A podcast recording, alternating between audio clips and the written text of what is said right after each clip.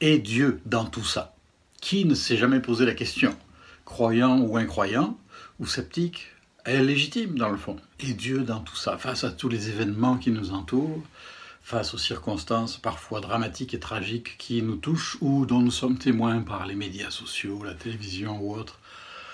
Tant de choses qui se passent dans l'homme parfois sur lesquelles l'homme n'a parfois aucun contrôle. Euh, tremblements de terre, inondations, sécheresse, ben, aucun contrôle. Ça dépend. Euh, famine et toutes sortes d'autres épidémies et, pandémies multiples et diverses. C'est comme si les caprices de la nature, auxquels s'ajoute euh, parfois et souvent la folie des hommes, étaient là pour nous rappeler chaque jour que euh, la vie est difficile, que la mort n'est pas toujours aussi loin qu'on le pense et que ce n'est pas toujours aux autres que cela arrive. pourquoi? Pourquoi? Pourquoi nous? Pourquoi eux? Qu'avons-nous fait de mal Dieu en a-t-il après nous euh, où est Dieu dans tout ça euh, C'est une question. C'est une question qui est forte hein, et qui s'impose, à laquelle je n'ai pas la prétention d'ailleurs de répondre de manière complète, totale, euh, absolue. ce serait bien prétentieux. Je crois que c'est une de ces questions qui nous appelle à l'humilité. Parlant d'humilité, je lisais hier, j'ai trouvé ça fort intéressant, cette citation de M. Frédéric Thomas, directeur de recherche au CNRS, qui disait ceci, la vérité scientifique est celle du moment. On se situe forcément dans un état actuel des connaissances, ce qui impose d'agir avec humilité. J'ai trouvé ça très noble. Euh, les scientifiques euh, n'ont pas toujours prôné l'humilité, euh, les religieux non plus d'ailleurs, et c'est tout un, défi à, prendre en compte. Et les circonstances présentes dans notre monde certainement appellent même euh, les, gens les plus compétents, les plus instruits à, l'humilité, ce sont eux-mêmes qui le disent, politiques, euh, euh, sociologues, scientifiques et autres. Ah, en tant que chrétiens, nous croyons en la Bible comme étant parole de Dieu pour notre monde, ce qui est une déclaration assez extraordinaire d'ailleurs dans, dans, tout ce qu'elle implique. Et nous croyons fermement qu'elle nous donne des fondements, ce que la Bible appelle des fondements éternels, contrairement à, une vérité du moment. Est-ce que cela nous rend meilleurs, ou plus forts, ou plus affirmés, plus catégoriques que les autres? Ça ne devrait pas. Euh, au contraire, nous aussi, chrétiens, et peut-être nous encore plus, sommes appelés à l'humilité, euh, parce qu'il y a beaucoup de vérités qui nous dépassent, qui nous échappent, il y a beaucoup de mystères qui demeurent. Et euh, nous devons aussi apprendre l'humilité dans notre interprétation de ce que nous lisons de la Bible. Euh, avoir de l'assurance, oui, la foi c'est une assurance, mais c'est une assurance qui n'a pas peur de l'humilité, qui n'a pas peur de se remettre en question, qui n'a pas peur de se poser des questions. Alors, euh, vive l'humilité. Puissions-nous la cultiver, pas seulement pas dans notre jardin, mais dans, dans nos cœurs, dans notre esprit. Mais on peut partager des pistes qui sont comme des, euh, des sentiers de réflexion euh, tirés de, de, grandes vérités qui sont là dans la Bible. Je pense par exemple à cette parole tirée du prophète Ésaïe au chapitre 24, vous pourrez le trouver dans n'importe quelle Bible. Il est dit ceci, Le pays est triste, épuisé, les habitants sont abattus, languissants, les chefs du peuple sont sans force, la terre est déchirée, la terre se brise, la terre chancelle comme un homme ivre, elle vacille comme une cabane, son péché pèse sur elle, elle tombe et ne se relève plus. Quelle parole terrible. Et quel portrait euh, décrit il y a environ 2700 ans par le prophète Ésaïe, euh, et qui hélas s'applique non seulement à une condition de l'époque, mais aussi à toute les générations de façon diverses et multiples. Et pourtant, ce qui est merveilleux dans la Bible, je trouve, c'est que quand il est question de, paroles sombres et, graves, il y a toujours euh, pas trop loin aussi de quoi, j'allais dire, se raccrocher et reprendre confiance. Au chapitre suivant, il est écrit Tu as été pour nous, Seigneur, un refuge, un refuge pour le faible, un refuge pour le malheureux dans la détresse, un abri contre la tempête, un ombrage contre la chaleur. Et encore un petit peu plus loin au chapitre suivant, j'aime bien glaner comme ça ces paroles qui sont euh, bien sûr toujours à remettre dans leur contexte, mais qui, qui, euh, nous interpellent. Il est dit à celui qui est ferme dans ses dispositions, dans ses pensées, dans, dans ses intentions. On pourrait paraphraser à celui qui place pleinement sa confiance en toi. tu assures une paix profonde parce qu'il se confie en toi. Placez votre confiance en l'Éternel pour toujours, car l'Éternel, oui, l'Éternel est le rocher perpétuel, dit le prophète. Quelle parole encourageante dans les temps troublés où nous sommes. Alors oui, euh, le monde est ce qu'il est, et on pourrait dire que notre monde est malade en quelque sorte. Euh, comme on vient de le décrire, le voir décrit par, par le prophète, euh, c'est comme si depuis, c'est pas comme si, c'est certainement cela, depuis la chute d'Adam et Ève, euh, euh, qui n'ont pas forcément croqué dans une pomme, et puis dont certainement le péché originel n'était certainement pas l'acte sexuel, mais ça c'est une parenthèse. mais depuis ce moment-là, depuis la chute d'Adam et Ève, la Bible nous montre clairement que c'est toute la création avec eux qui a été entraînée dans la chute et dans, et dans une condition euh, bien loin de ce pourquoi Dieu l'avait créé. Euh, c'est l'apôtre Paul des siècles plus tard qui dira Une profonde nostalgie étreint toute la création, car jusqu'à ce jour, la création, livrée au pouvoir du néant, tourne à vide. On est dans Romains chapitre 8. Tout dépérit et meurt. Elle n'est pour rien dans cet état de choses. C'est contre son gré, sans aucune faute de sa part, mais par solidarité avec l'homme, qu'elle vit une existence sans but. Elle garde néanmoins un espoir. Tous les êtres, euh, elle sera aussi délivrée de son asservissement. Un profond gémissement monte de la création tous les êtres soupirent et souffrent dans une sorte de travail d'enfantement universel jusqu'à ce qu'un monde nouveau soit né. Il y a beaucoup de choses là-dedans. Et il termine en disant, nous aussi, nous soupirons au plus profond de nous-mêmes. On va y revenir à ce soupir dans un instant. Livré, la, création a été livrée au pouvoir du néant. C'est intéressant. Souvent on parle du jugement de Dieu. Est-ce que c'est un jugement de Dieu, Covid, etc. Et, les fléaux qui frappent notre planète depuis des millénaires? Euh, jugement de Dieu. Alors c'est facile d'évacuer complètement Dieu et de dire ah ben non bien sûr que non parce que Dieu est amour, il n'y a pas. Dieu n'est pas juge. Je vais vous faire un aveu, si Dieu n'était pas un juste juge, j'aurais du mal à l'adorer, j'aurais du mal à l'aimer. Et je me réjouis, je suis rassuré de savoir, même si ça me fait trembler, que Dieu est un juste juge et que le jour viendra où chacun rendra compte pour lui-même alors, jugement de Dieu, oui et non, non et oui. En tout cas, jugement qui est inhérent à la nature des choses, c'est-à-dire euh, le fait même que la création soit rendue où elle est, fait qu'elle porte en elle euh, plein de belles choses, on le voit au printemps euh, en particulier, mais aussi plein de virus qui en font partie d'ailleurs intégrantes, et, et, plein d'autres germes de drame, malheureusement pour l'espèce humaine. Dieu l'a livré, tout comme l'homme est livré à lui-même. Euh, Psaume 81 dit, Dieu dit, j'ai livré les hommes parce qu'ils n'ont pas voulu de moi au penchant de leur cœur et ils ont suivi leur propre projet. Et je trouve que ça change un peu la perspective de réaliser que si le monde en est là où il est, c'est parce qu'il est en quelque sorte livré à lui-même livré à son sort de par ses choix. Je pense à, la Genèse, vous savez l'histoire, la fameuse histoire de Cain qui tua son frère Abel. Et avant qu'il passe aux actes, Dieu lui a parlé comme un, comme un psychologue, comme un conseiller, comme un ami. Il lui dit, Cain, Genèse chapitre 4, pourquoi es-tu irrité? Pourquoi arbores-tu un air sombre? Il était rempli de colère vis-à-vis -vis de son frère, de jalousie. Et Dieu lui dit, certainement si tu agis bien, si tu choisis bien, tu te relèveras. Si en revanche tu agis mal, le péché est couché à ta porte, et ses désirs se portent vers toi, mais c'est à toi de dominer sur lui. J'aime cette image d'un Dieu qui, est partie prenante. Il laisse l'homme responsable de son choix, libre de son choix, livré à son choix, mais en même temps, il ne peut pas s'empêcher de, de, lui dire, mais fais le bon choix, mon ami. Je t'ai créé pour de bons choix. Dans le fond, un peu comme un bon père, une bonne mère qui va conseiller à son enfant de bons choix, ce qu'elle croit être de bons choix, euh, mais en même temps, c'est lui qui va devoir faire ses choix. Et la Bible dit par ailleurs que Dieu a livré les hommes à l'impureté à cause des désirs de leur cœur, de sorte qu'ils se déshonorent eux-mêmes. Ils ont remplacé la vérité de Dieu par le mensonge, ils ont adoré la créature au lieu du Créateur. Dieu les a livrés à des passions, déshonorantes il les a livrés à leur intelligence déréglée. Voilà où nous en sommes. De sorte qu'ils commettent des actes indignes, remplis de toutes sortes d'injustices, d'immoralité sexuelle, de méchanceté, de soif de posséder et de mal. Leur être est plein d'envie, de meurtre, de querelles, de ruses, de fraude, de perversité.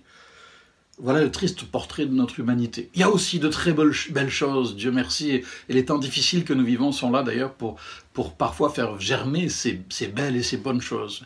Mais les meilleurs d'entre nous sont capables du pire. Les pires sont parfois d'ailleurs aussi capables du meilleur, mais l'un n'efface pas l'autre, bien entendu. Voilà qui nous fait bien réfléchir. Vous connaissez l'histoire du fils prodigue, le gars qui a réclamé euh, son héritage par anticipation, ce qui a dû faire euh, quelque chose au cœur de son père. Hein. C'est dans Luc chapitre 15, l'évangile.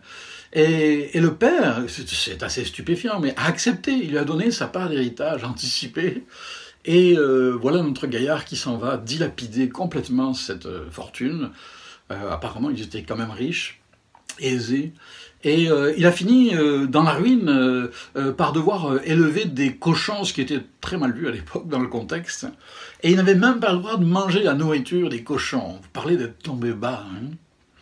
Hein moi je me pose la question, pourquoi est-ce que Dieu, pourquoi, pardon, le Père dans l'histoire ne l'a pas enfermé dans sa chambre quand il a dit donne-moi mon héritage ou, ou, mis un bracelet de surveillance électronique, je sais pas, ou une puce électronique dans le bras, je sais pas, moi il fallait le surveiller ce gars, il pouvait pas le lâcher dans la nature comme ça avec ce, ce magot. Ben, il l'a laissé partir, il l'a laissé livrer à son choix. Quelqu'un a dit la pire chose que Dieu pourrait nous dire et qu'on puisse entendre de la part de Dieu, ce serait que ta volonté soit faite en s'adressant à nous humains. Parce que quand notre volonté est faite, notre vie est défaite. Quand notre euh, volonté est faite, pas toujours bien sûr, mais c'est souvent pour euh, nous entraîner dans, dans des chemins peu glorieux. La Bible dit aussi, ne vous y trompez pas, on ne se moque pas de Dieu. Ce qu'un homme aura semé, il le récoltera aussi. La Bible dit encore dans Romains chapitre 3, il n'y a pas de différence entre les hommes.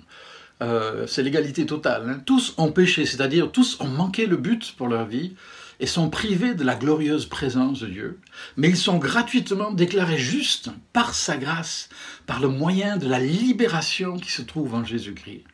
J'aimerais vous dire aujourd'hui, de la même manière que nous avons tous été livrés à notre sort de par nos choix de vie, livrés à nous-mêmes et à ses conséquences, nous pouvons apprendre à revenir à Dieu et lui livrer notre vie. D'ailleurs, Romains chapitre 6 dit, Vous qui avez livré vos membres comme esclaves à l'impureté, pourquoi ne pas maintenant livrer vos membres comme esclaves de la justice, comme serviteurs de la justice? Les livrer, c'est-à-dire se remettre à Dieu, s'abandonner à lui sans réserve et dire, Dieu, je veux que ma vie serve à quelque chose de noble, je veux qu'elle t'honore. Aide-moi, viens me transformer j'ai été livré à moi-même, viens me délivrer de moi-même, que je puisse me livrer à toi et te donner ma vie dans ce monde qui a tant besoin de toi. Car la suite dit le, salaire du péché, c'est-à-dire sa conséquence, son, aboutissement, son fruit, c'est la mort. Mais le don gratuit de Dieu, c'est la vie éternelle en Jésus-Christ notre Seigneur. Paul dira dans notre passage précieux de la Bible, dans 2 Corinthiens chapitre 5, verset 20, nous vous en supplions au nom de Jésus-Christ.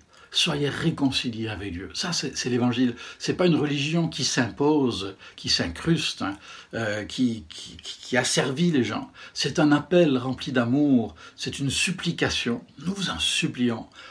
Soyez réconciliés avec Dieu. Soyez délivrés de peut-être d'une image négative de Dieu que vous avez à cause de votre héritage religieux ou, de votre absence d'héritage religieux, de vos préjugés personnels, l'influence de vos amis. Faites-vous votre propre opinion, conviction. Retournez vous-même à la racine, à la source, en, redécouvrant les paroles de Jésus et, son enseignement et, sa vie. Et votre vie en sera transformée. D'ailleurs, vous pouvez commencer par l'inviter maintenant à venir en. Vous pouvez lui dire avec moi, Seigneur, on ne se connaît pas très bien, mais j'ai besoin de toi. Viens dans ma vie. Révèle-toi à moi. Viens me délivrer de moi-même. Je suis fatigué d'être livré à mes propres choix, à mon propre sort. Délivre-moi par Jésus-Christ et apprends-moi à me livrer à toi, à t'abandonner ma vie, mes membres, mon corps, mon âme, mon esprit, mes pensées, et à vivre d'une manière qui t'honore dans ce monde. Amen. Et vous savez, même une prière tout simple comme cela, Dieu l'exauce. D'ailleurs, l'apôtre Jean dira dans sa première épître, chapitre 1er, si nous disons que nous n'avons pas de péché, que nous sommes impeccables, d'ailleurs, impeccable, ça veut dire sans péché, hein. sans faute, d'abord on est drôlement prétentieux, et puis nous nous mentons à nous-mêmes. Et la vérité n'est pas en nous. Mais si nous reconnaissons nos fautes, nos travers, nos écarts, nos égarements, notre folie, il est fidèle et juste pour nous les pardonner et pour nous purifier de tout mal. En voilà une bonne nouvelle. Et c'est une certitude. Alors tous ces drames qui se passent autour de nous, parfois au-dedans de nous, parfois dans nos maisons, dans nos appartements, nos lieux de vie, sont là comme un rappel ils sont un rappel que livrés à nous-mêmes, eh bien, nous subissons notre propre jugement. Euh, j'allais dire, si je puis me permettre, Dieu n'a pas besoin de nous juger, nous, euh, de, nous, de nous châtier ou autre. C'est quelque chose qui est inhérent à notre condition. C'est le fruit amer de beaucoup de nos choix, de nos attitudes, nos comportements. Mais Dieu a des choses meilleures pour vous, pour chacun d'entre nous. Et ça, c'est vraiment une bonne nouvelle. L'évangile dit, dans l'évangile de Jean au chapitre 3, celui qui croit au Fils de Dieu a la vie éternelle. La vie éternelle, c'est pas juste après la mort, quoique, hein, l'éternité, c'est long, comme disait l'autre, surtout vers la fin, mais l'éternité, quand on y pense, par définition, l'éternité n'a pas de fin, donc c'est infiniment plus grand que tout ce qu'on peut vivre pendant 60, 70, 80 ans, ou un peu plus sur cette terre notre vie sur terre est vraiment comme une parenthèse, comme, une, comme de la buée, dira l'Ecclésiaste dans la Bible. Hein. Mais en Jésus-Christ, nous avons la vie éternelle. La vie éternelle, elle commence maintenant. commence le jour où on place sa confiance en lui et elle nous entraîne jusque dans l'éternité. Ça, c'est une bonne nouvelle.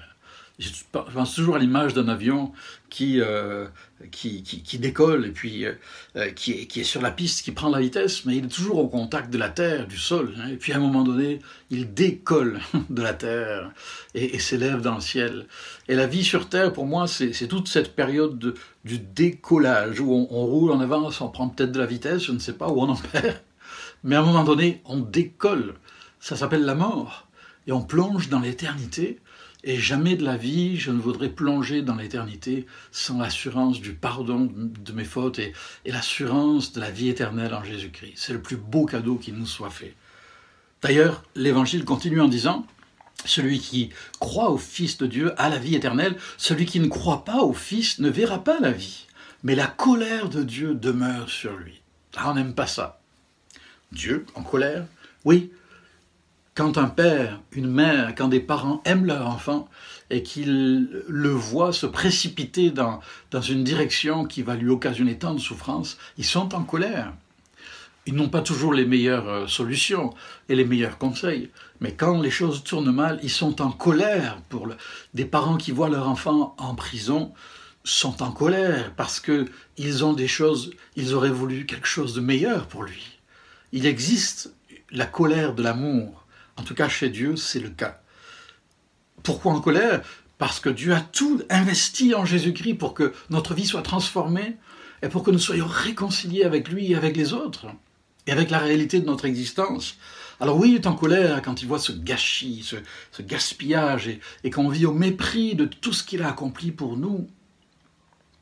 Mais dans sa colère, il est encore plein de bonté et prêt à nous accueillir. Il n'est pas impatient de juger le monde. D'ailleurs, c'est peut-être pour cela que ça prend si longtemps à voir les choses aboutir jusqu'à la fin de ce monde. La Bible dit que par contre, à la fin, Apocalypse n'aime pas trop ce livre, il y en a qui l'aiment, mais de manière très euh, fantaisiste. Hein. Mais dans ce livre, il est dit Je vis un grand trône blanc, et celui qui était assis, la terre et le ciel s'enfuirent loin de lui, et l'on ne trouva plus de place pour eux. Mais je vis les morts, les grands et les petits, debout devant le trône, des livres furent ouverts. Et les morts furent jugés conformément à leurs œuvres, d'après ce qui était écrit dans ces livres. La mer rendit les morts qu'elle contenait, la mort et le séjour des morts rendirent leurs morts, chacun fut jugé conformément à sa manière d'agir. Je veux être prêt pour ce jour-là, et Dieu merci, ça ne dépend pas de mes mérites, ça ne dépend pas de ma religion, ça dépend juste du fait de me livrer à Jésus-Christ qui me délivre de la colère à venir. Quelle bonne nouvelle. Hein. Alors le chrétien, face à toutes les situations difficiles, hein, euh, oui c'est vrai, euh, et Dieu dans tout ça. ben, le chrétien euh, peut se poser la même question avec une tournure différente. Et Dieu dans tout ça? Et, Dieu dans tout ça, qu'est-ce que tu veux me dire? Ben, D'abord, il veut nous rappeler que nous n'attendons pas un monde meilleur, mais un monde nouveau. Euh, bien sûr qu'on aspire tous à ce que le monde soit meilleur, on veut y contribuer de tout notre cœur, toutes nos forces, par notre influence, par nos actes de bonté, par euh, notre engagement dans différents domaines où nous sommes placés. Mais mais l'écriture est très claire, la Bible, 2 Pierre chapitre 3, nous attendons, selon sa promesse, de nouveaux cieux et une nouvelle terre où la justice régnera. Où Dieu, Apocalypse chapitre 21, essuiera toute larmes de leurs yeux. La mort ne sera plus, il n'y aura plus ni deuil, ni cri, ni douleur, car tout ce qui existait avant a disparu. Et Jésus ajoute, puisque c'est lui qui parle, à celui qui a soif, je donnerai à boire gratuitement de la source de l'eau de la vie. Comme pour dire, ne redoutez pas ce jour-là, le jour du jugement, mais plutôt préparez-vous et, puisez dans mes paroles et dans ma personne l'amour, la grâce dont vous avez besoin, jusqu'au jour glorieux où vous serez dans, ma précieuse présence. Alors un monde meilleur, peut-être, mais un monde nouveau, sûrement et c'est notre espérance. Et c'est pour cela que nous gémissons. Euh, tout à l'heure, on a lu que la terre, la création gémit, hein, et plutôt que de se plaindre, on préfère gémir. On peut se plaindre parce que Dieu, pourquoi ceci, pourquoi cela? Euh, on peut aussi gémir, dire Seigneur, jusqu'à quand est-ce que nous allons encore devoir attendre pour voir ton royaume établi dans toute sa gloire et sa splendeur? C'est le cri de plusieurs dans la Bible d'ailleurs. Jusqu'à quand resteras-tu caché? disait le psalmiste au psaume 89. Euh, jusqu'à quand les méchants vont-ils triompher? Psaume 94. Jérémie dira euh, Jusqu'à quand le pays sera-t-il endeuillé et l'herbe de tous les champs sera desséchée? À cause de la méchanceté de ses habitants, les bêtes et les oiseaux disparaissent. C'est étonnant d'actualité quand même, hein, pour quelque chose qui a été écrit il y a plus de deux millénaires. Et puis dans l'Apocalypse, les croyants qui sont là et qui sont morts, comme martyrs, persécutés à cause de leur foi, élèvent un cri vers Dieu qui peut choquer. Jusqu'à quand, Maître Saint et véritable, tarderas-tu à faire justice et à venger notre sang sur les habitants de la terre? Oui, il y a une justice, c'est légitime d'aspirer à la justice. Mais bien sûr, le cri du cœur du chrétien, c'est Jusqu'à quand, Seigneur? D'ailleurs, il y a un mot araméen, la langue que Jésus parlait, hein, qui dit Maranatha, Seigneur, viens. Et c'est un soupir. Et si vous soupirez et gémissez parce que la vie ne va pas comme vous voulez, vous avez peut-être de bonnes raisons. Mais ma prière pour vous, c'est que, avec moi et moi avec vous, nous apprenions à, à, nous plaindre un peu moins et à gémir de ce gémissement qui vient du fond de l'âme, qui dit Seigneur, pour notre monde en détresse, manifeste-toi, viens, interviens dans la vie de, nos enfants, de nos familles, de, nos dirigeants, de, toute cette population désorientée et anxieuse. Viens et apporte ta grâce et aide-nous à être des témoins vivants du royaume de Dieu on n'attend pas un monde meilleur, mais on peut contribuer à ce que les choses aillent de mieux en mieux quand même, et être comme des reflets, bien pâles parfois, mais reflets du royaume à venir, en, œuvrant pour la justice, en œuvrant pour euh, euh, secourir ceux qui sont dans, la détresse et le besoin, qui sont de plus en plus nombreux, en, prenant soin les uns des autres, peut-être en étant très concret aussi. Euh, si on veut être pratique, je dirais, Arrêtons de, suivre le cortège euh, de, ceux qui sont constamment en train de critiquer, de, chialer, comme on dit au Québec, et de, pleurnicher, comme, comme on le fait ailleurs, euh, euh, à cause des autorités de nos pays qui font tout à l'envers et tout de travers, comme si nous avions la science infuse. Un peu d'humilité, s'il vous plaît. Ne, ne, jugeons pas trop durement ce que nous comprenons si mal, quand personne n'a été préparé à affronter de tels événements. La Bible nous dit plutôt de prier pour ceux qui dirigent, même si on n'est pas d'accord avec tout, même, si, même quand on n'est pas d'accord avec grand-chose. Mais on veut prier pour eux et pas contre eux. On veut, on, veut peser dans la balance dans, dans, des choses constructives, positives. Et puis concrètement aussi, euh, pensons à nos voisins, peut-être de palier euh, ou de rue, pour, euh, pourquoi pas un coup de fil, même si on ne se connaît pas. Un mot sur la porte, une attention, un geste concret, un service à rendre. Euh, impliquons-nous autant que possible en tenant compte des, restrictions, des précautions à prendre, bien sûr. Et puis, j'oserais le dire, achetons local, encourageons les gens qui travaillent là et qui, sont au risque de perdre leur job et leur boutique, leur commerce euh, ou leur entreprise, euh, ce qui serait une perte terrible pour eux et pour nous qui avons besoin d'eux.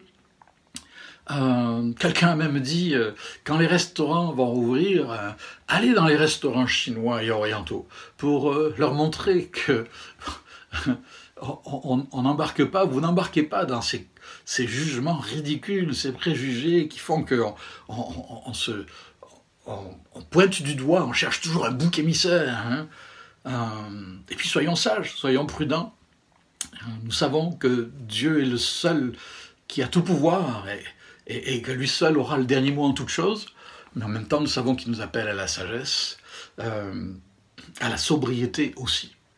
Alors Dieu dans tout ça, ben, et Dieu dans tout ça, qu'est-ce qu'il essaierait de nous dire? Se pourrait-il qu'il nous appelle à, plus d'engagement vers les autres? Se pourrait-il qu'il nous appelle à, à, remettre en question nos priorités, à vivre plus simplement? Euh, J'aimerais terminer avec euh, un dernier texte et une prière et un chant. Euh, le texte, c'est encore Ésaïe. On a commencé avec Ésaïe, chapitre 24. On va terminer avec euh, la Bible, le prophète Ésaïe, chapitre 57. Et ce, texte est absolument sublime. Et il reflète tellement le portrait global que la Bible nous donne de Dieu euh, et, et, que nous avons besoin de découvrir, en ne nous arrêtant pas toujours à un demi-verset, une demi-phrase qui nous arrange, mais en explorant l'ensemble de tout ce qu'on appelle tout le conseil de Dieu pour apprendre à le connaître, à le découvrir. Voici ce que dit le Dieu très élevé qui demeure éternellement et qui est saint. J'habite dans un lieu qui est très haut et saint, mais je demeure aussi avec l'homme accablé, à l'esprit abattu, pour ranimer la vie de qui, à l'esprit abattu, et vivifier le cœur des hommes accablés. Je ne veux pas contester à toujours, ni garder une éternelle colère, car sinon devant moi le souffle de la vie s'évanouirait, les êtres que j'ai faits dépériraient. Mon peuple a suivi la voie où l'inclinait son cœur. J'ai bien vu sa conduite, mais je le guérirai et je le conduirai. Je lui accorderai une pleine consolation, à lui et aux siens affligés. Je créerai sur leurs lèvres des hymnes de louange. Paix, paix à qui est loin, comme à ceux qui sont près, déclare l'Éternel. Oui, je le guérirai. Vous parlez d'un message d'espérance que celui de la Bible. Et puis une prière, elle date de 800 ans mais elle est tellement actuelle, je trouve, en tout cas c'est la mienne, et je vous invite à vous y joindre à moi. Viens, Esprit Saint, en mon cœur, et envoie du haut du ciel un rayon de ta lumière. Dans le labeur, le repos, dans la fièvre, la fraîcheur, dans les pleurs, le réconfort. Sans ta puissance divine, il n'est rien en aucun homme, rien qui ne soit perverti. Lave ce qui est souillé, baigne ce qui est aride, guérit ce qui est blessé, assouplit ce qui est raide, réchauffe ce qui est froid, rend droit ce qui est faussé. Seigneur, c'est bien là ma prière, pour ceux qui ont eu la gentillesse de m'écouter, et pour moi-même. Aide-nous, Seigneur, à entendre cette supplication au nom de Christ. Soyez réconciliés avec Dieu. Seigneur, nous voulons être réconciliés avec toi quand nous ne comprenons pas pourquoi tu permets telle ou telle chose, ou tu fais telle ou telle chose, nous te disons, Seigneur, nous nous livrons à toi et nous te faisons confiance. Tu es notre paix. Nous ne pouvons trouver la paix qu'en toi. Dans un monde troublé, anxieux, agité, tellement craintif et anxieux, Seigneur, nous voulons être des instruments de paix. Nous voulons vivre dans ta paix et communiquer et insuffler et partager la paix de Dieu par nos attitudes, nos actes, nos vies, nos comportements. Aide-nous, je t'en prie, au nom de Jésus-Christ. En tout temps, en toutes circonstances, euh, la Bible nous assure que Dieu est prêt à partager avec nous sa grâce. Que la grâce et la paix vous soient données. Puissiez-vous, puissions-nous tous les recevoir en cet instant à travers ce chant c'est ma prière. Que la grâce et la paix vous soient données la part de Dieu notre Père et du Seigneur Jésus-Christ. Que la grâce et la paix vous soient données de la part de Dieu notre Père et du Seigneur Jésus-Christ. Grâce et paix en Jésus-Christ, comme l'éclat du matin, un doux baiser divin qui rassure et réchauffe le cœur, comme un parfum en fleurs, les premières lueurs d'un jour chargé de vie et d'espoir. Que la grâce et la paix vous soient données de la part de Dieu notre Père et du Seigneur Jésus-Christ que la grâce et la paix vous soient données de la part de Dieu notre Père et du Seigneur Jésus-Christ.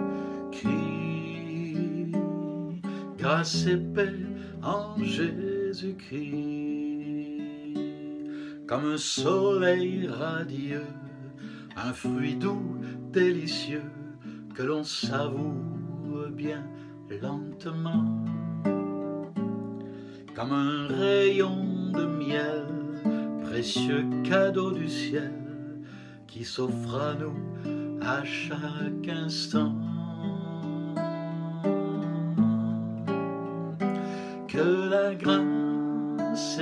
La paix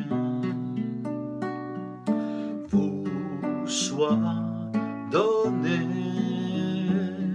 de la part de Dieu notre Père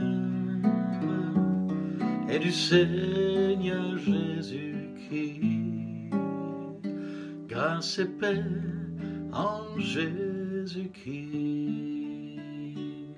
Comme un fleuve profond, une terre féconde qui produit son fruit en sa saison comme tombe la pluie, le jour comme la nuit, et pour nous fait germer la vie. Que la grâce et la paix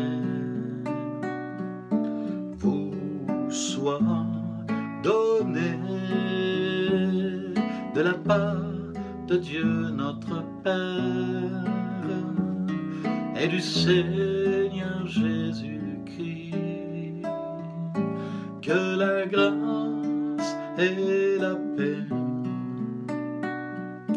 vous soient données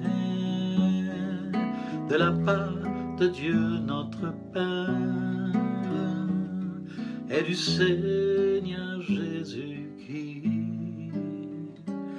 Grâce et paix en Jésus-Christ.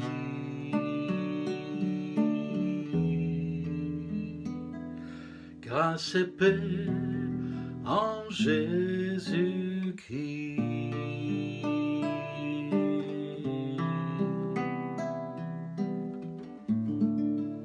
C'est ma prière pour chacun de nous, en vous souhaitant une bonne semaine et plein de bonnes choses pour l'avenir.